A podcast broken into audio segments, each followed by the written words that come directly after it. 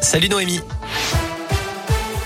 Salut Cyril, salut à tous. On regarde d'abord vos conditions de circulation et déjà comment ça, ça commence à se charger hein, sur l'agglomération lyonnaise? On a déjà 4 km de bouchons sur le périphérique Laurent Bonnevet entre la porte de Croix-Luiset et la porte de Montchat.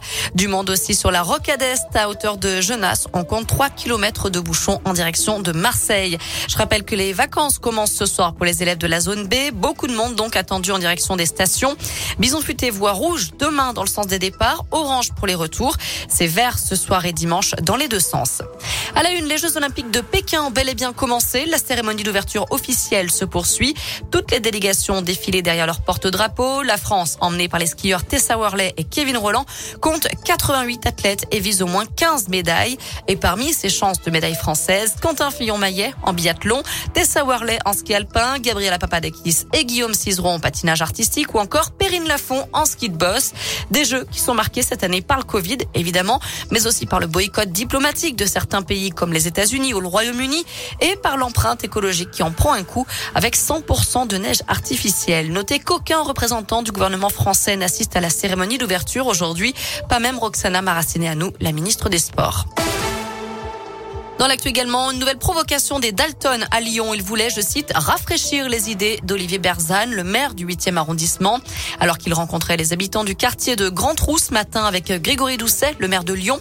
Deux individus, dont un habillé en Dalton, ont jeté une bombe à eau en sa direction. Dans un communiqué, la ville de Lyon condamne fermement cette agression. Une plainte a été déposée. Le collectif de rappeurs lyonnais a revendiqué les faits sur les réseaux sociaux, dénonçant le placement et les conditions de détention d'un des leurs. Cinquième journée du procès de Nordal Lelandais aux assises de l'Isère à Grenoble. Une journée particulièrement éprouvante avec la diffusion des images des agressions sexuelles sur ses deux petites cousines, âgées de 4 et 6 ans à l'époque, le même été que la disparition de Maëlys en 2017. Le Landais est le parrain de l'une des victimes. Les parents des fillettes doivent témoigner aujourd'hui. Une bonne nouvelle, la situation sanitaire s'améliore dans les écoles, notamment dans l'académie de Lyon. Le nombre de classes fermées pour cause de Covid a diminué pour la première fois depuis la rentrée de janvier. 922 fermetures de classes cette semaine, c'est 500 de moins que la semaine précédente. 19 000 élèves ont été testés positifs sur les sept derniers jours.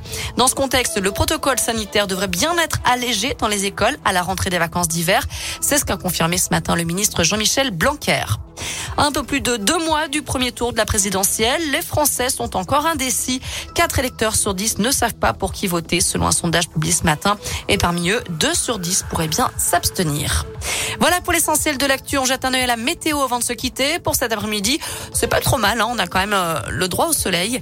On a de belles éclaircies dans le Rhône, mais aussi dans l'Ain et l'Isère. Et les températures grimpent jusqu'à 12 degrés. Merci.